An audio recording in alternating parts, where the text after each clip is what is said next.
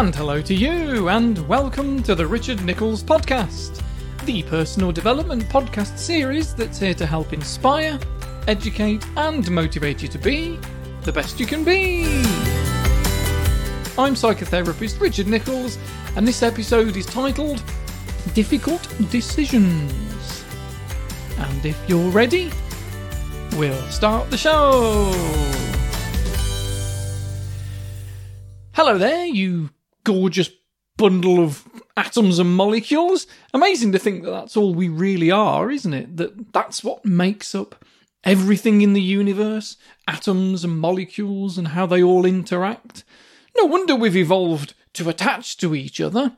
Even at an atomic level, every part of us only really does anything if it's alongside something else, let alone as fully conscious creatures. We don't do too well on our own, do we?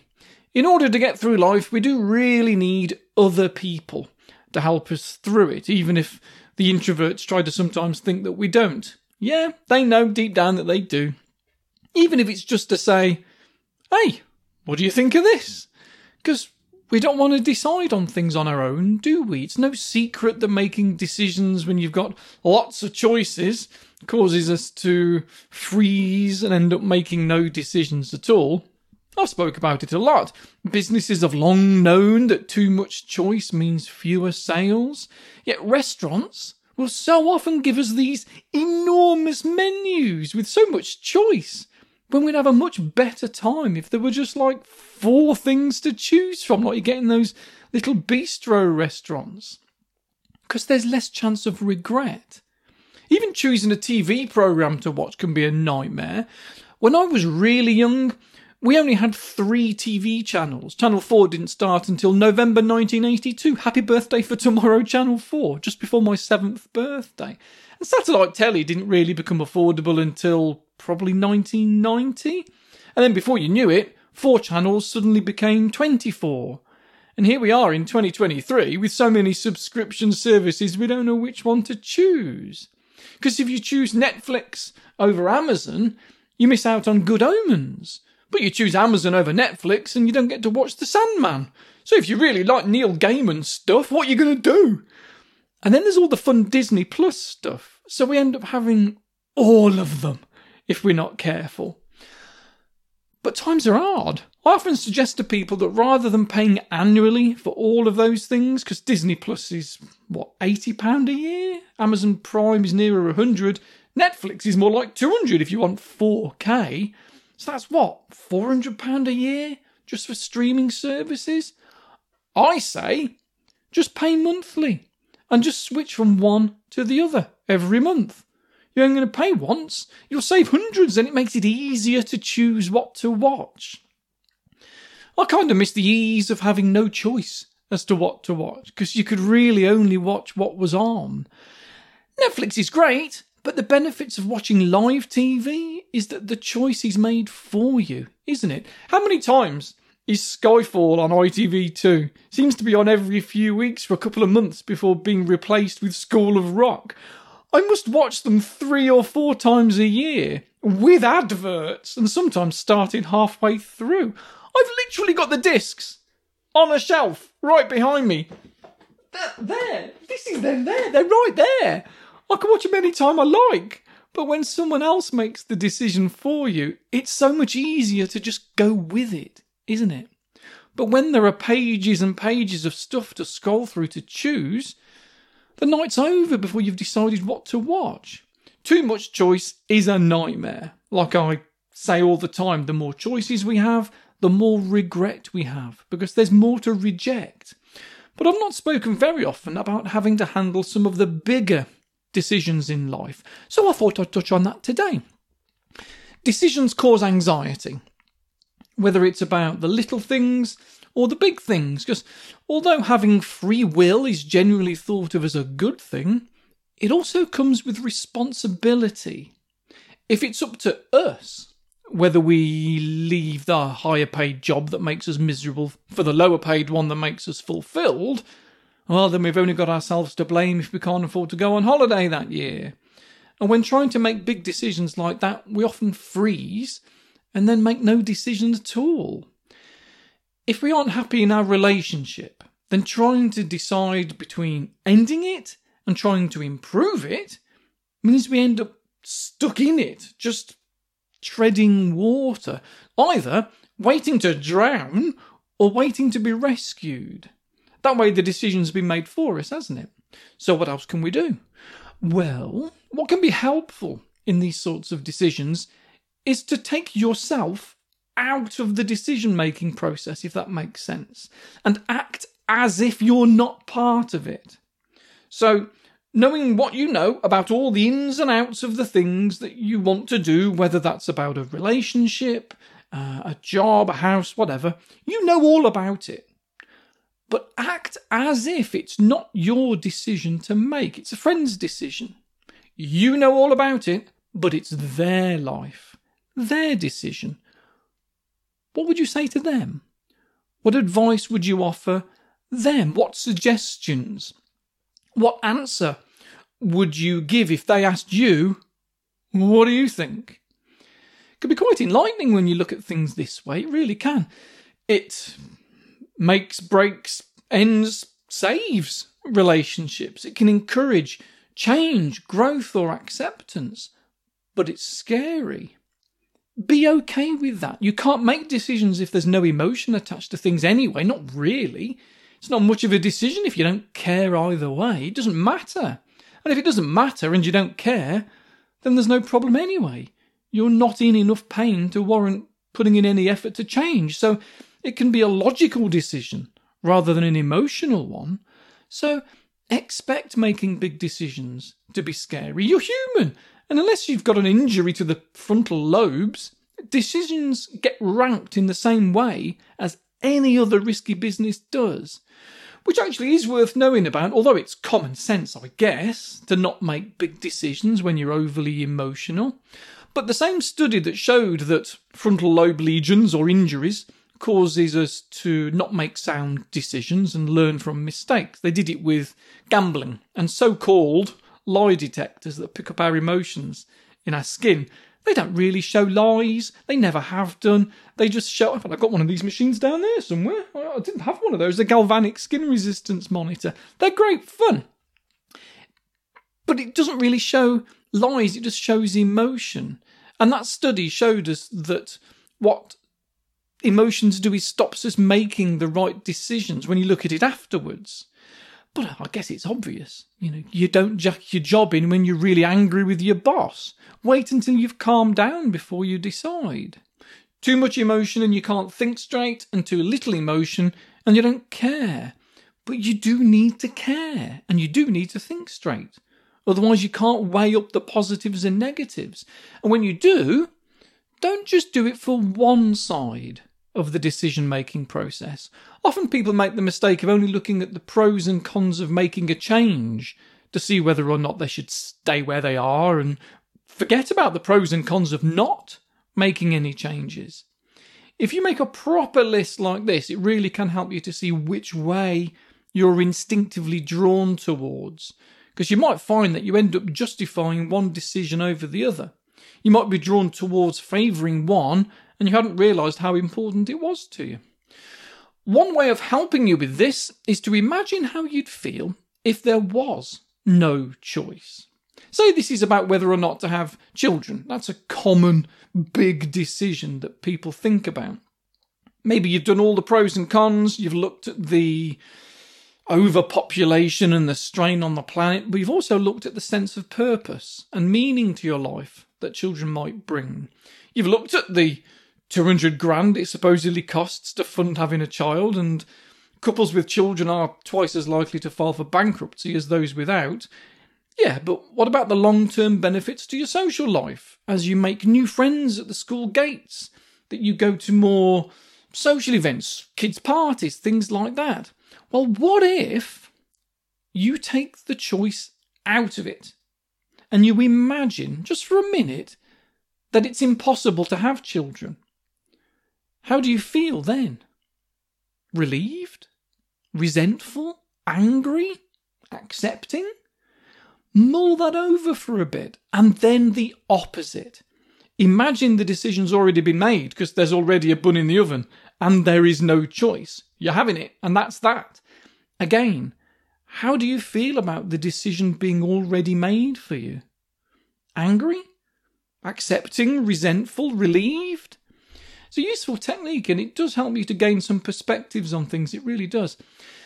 It's worth thinking about the possibility of decision fatigue, though. Sometimes the big decisions feel even bigger because you've already used up your mental energy making less important decisions, like what to wear, or whether to open a window or not, tea or coffee, text or email, Zoom or Teams. Quite a few people over the last few years have told me about their reminiscing and nostalgia of that first lockdown of 2020. Remember that? Where we had no choice but to take a step back from things. And a lot of our decision making was kind of being done for us, wasn't it? So we didn't have to. I certainly gained a different perspective at the time. I don't know about you, but when I did any shopping in the supermarket, I wasn't deliberating over what type of toilet roll or bread was preferred. I just got the first one I came to and then cleared off as quick as I could. And for a while afterwards, a lot of supermarkets were restricting choice. They were saying things like, well, it's those strawberries or no strawberries. So I wonder if people found that the bigger decisions seemed a bit easier to make. There was a lot of people wanting to move house, and you think that the middle of a pandemic wasn't really the right time. But if anything, it prompted people to make those big decisions for some reason maybe helped along because there were fewer choices in the supermarket? I mean, maybe not. Correlation does not imply causation. But I've spoken about choice overload before, years ago, and probably a couple of times actually, about the jam experiments, where too many options result in fewer purchases. And I thought that maybe supermarkets by now would have finally taken it on board when they've seen the evidence that by restricting people's choices to just a handful of different types of each thing, they're selling a hell of a lot more. The manufacturers know it. Procter and Gamble were the first ones to really jump on board with this. They looked at this research and they changed their head and shoulders shampoo range from having 26 different types of shampoo down to 15, which to a bald man still sounds like a lot of unnecessary types of shampoo. Anyway, they went down from 26 down to 15, and they immediately saw a 10% increase in their sales because it was easier to choose one of theirs than some of the other brands. The supermarkets know this. It's no secret, yet it's so counterintuitive that they don't act upon it. Bear that in mind when you go in. If restricting our choices is going to make it easier to face the bigger decisions, then let's take advantage of that. One thing I will say though is that when you're relying on how you feel about things like this, it is so important to have a good connection with how you feel. If you've listened to my episodes about attachment theory on Patreon, then you'll know what I mean. And if you haven't, and you are a patron already, go back and listen to those. Go to my Patreon page, click on collections. There are two collections on there at the minute. One is for anxiety. There's about two hours of content just about anxiety to start the ball rolling with helping with that. And the other collection is called Attachment and starts with the origins of attachment theory, then the different styles and how it influences our lives. If you're already a patron of mine, then listen to them. They're really, really important. I talk about how um, given the wrong parenting styles or developing very low self esteem over time, we can develop an inner voice that says things like, Other people can't be trusted, you know? If, if you have to let them go, just let them go, do it. And it's why some people can be quite clingy and others have a barrier around them. And if you've got your barriers up by default, if you find it hard to trust, if you feel it really easy to cut people out of your life, maybe you can't trust how you feel either. I wouldn't want somebody divorcing just because when they think of it, well, it feels fine. But depending on how secure your attachment style is, maybe leaving some things in your life on the default setting can give you more mental capacity to move your mortgage, set up a pension, change your car insurance, things that are normally pain in the backside because there's so many to choose from.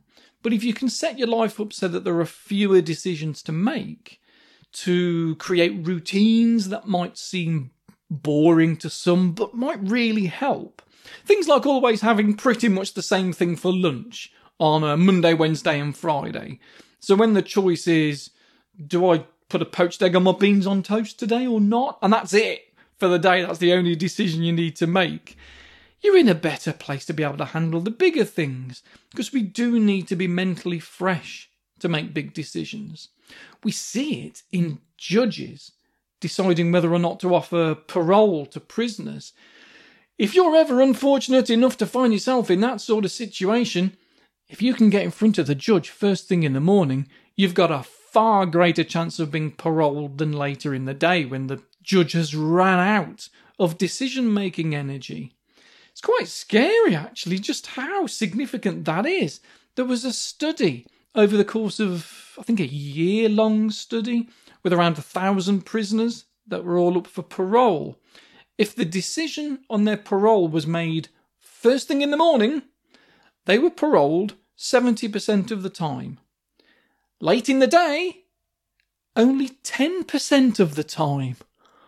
I mean, that's really quite significant. So, working from home, as so many do nowadays, and there's no need to go into the office every day anymore, so many of us, myself included, end up rotating through pretty much the same clothes every day.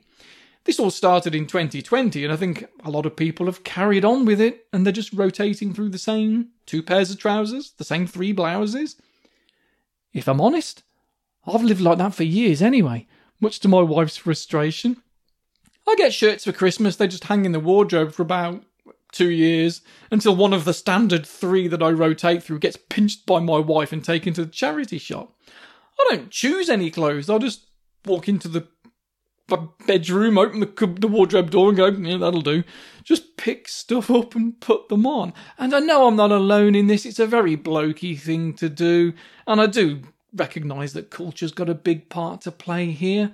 Women are trained by society to care a bit more about things like that, cultured by an expectation of judgment that they need to vary things up a bit. And it's pretty rare for one bloke to say to another one, Are you wearing that t shirt again? I saw you in that the last time we met. We don't care. Not sure women have the same luxury in our culture. Women are expected to have more clothes. You see it in every department store, even with the children's clothes. When my son was young, it was quite hard to buy him the clothes we wanted because there wasn't enough room in the shops to hold stock of both long sleeve shirts and short sleeve shirts because 80% of the shop floor was taken up with girls' stuff. Rows and rows and rows of girls' clothes, and a little area in the corner for the boys. Anyway, that's a tangent, but still related, I guess. Women, particularly, need to be aware of it. Because if you've had to make a load of decisions in your morning on this Saturday when all you wanted to do was simply buy a new top for work, how the heck do you then decide on a wedding venue in the afternoon? I recognise this is a long episode today, so I'll tell you about this one experiment before I then go. Was put together by Jonathan Levav from Stanford University after he got so fatigued having to choose a suit for his wedding because his fiancee wanted him to get a, a tailor made one. So he needed to choose a type of lining, he had to choose the buttons, different cuffs, which fabric do you want? And he said that by the third pile of fabric examples, they all looked the same. And he'd passed caring. And he just kept on saying to the tailor, what do you think? Until he gave up and just ended up with one off the shelf. Well, like a lot of psychology lecturers before and since, it's these sorts of experiences that create the experiments and studies that help explain stuff. So he designed some experiments to test whether you can influence people's buying choices by making them run out of decision making energy. And he did this with some software for customers of car companies and suit designers, genuine customers, genuine people all getting ready to spend their own money. So they had to choose from a variety of different specifications before being able to move on to the next feature. But there was also a button for default to just accept the standard. And by manipulating the order of the specs with many choices, you could encourage whether or not they clicked the default, yeah, whatever, that'll do button. If the specs with all the choices were at the start, then halfway through, they just start choosing the default one.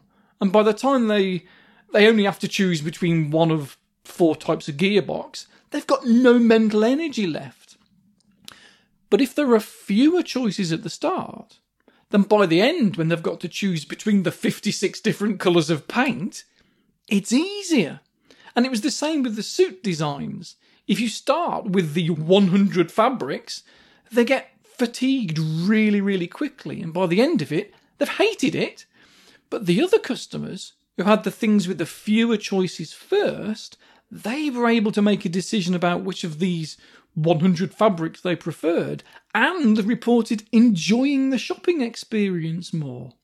So, if they want you to spend more money and the default options are more expensive, then we can be manipulated into spending an extra 1500 quid on a car just because of the order that the options were given to us. Be aware of that.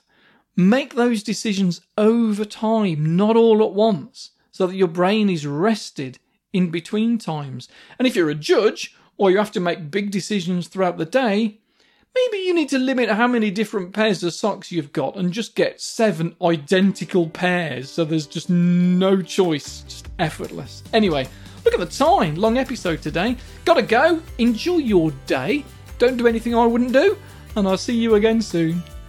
Take care.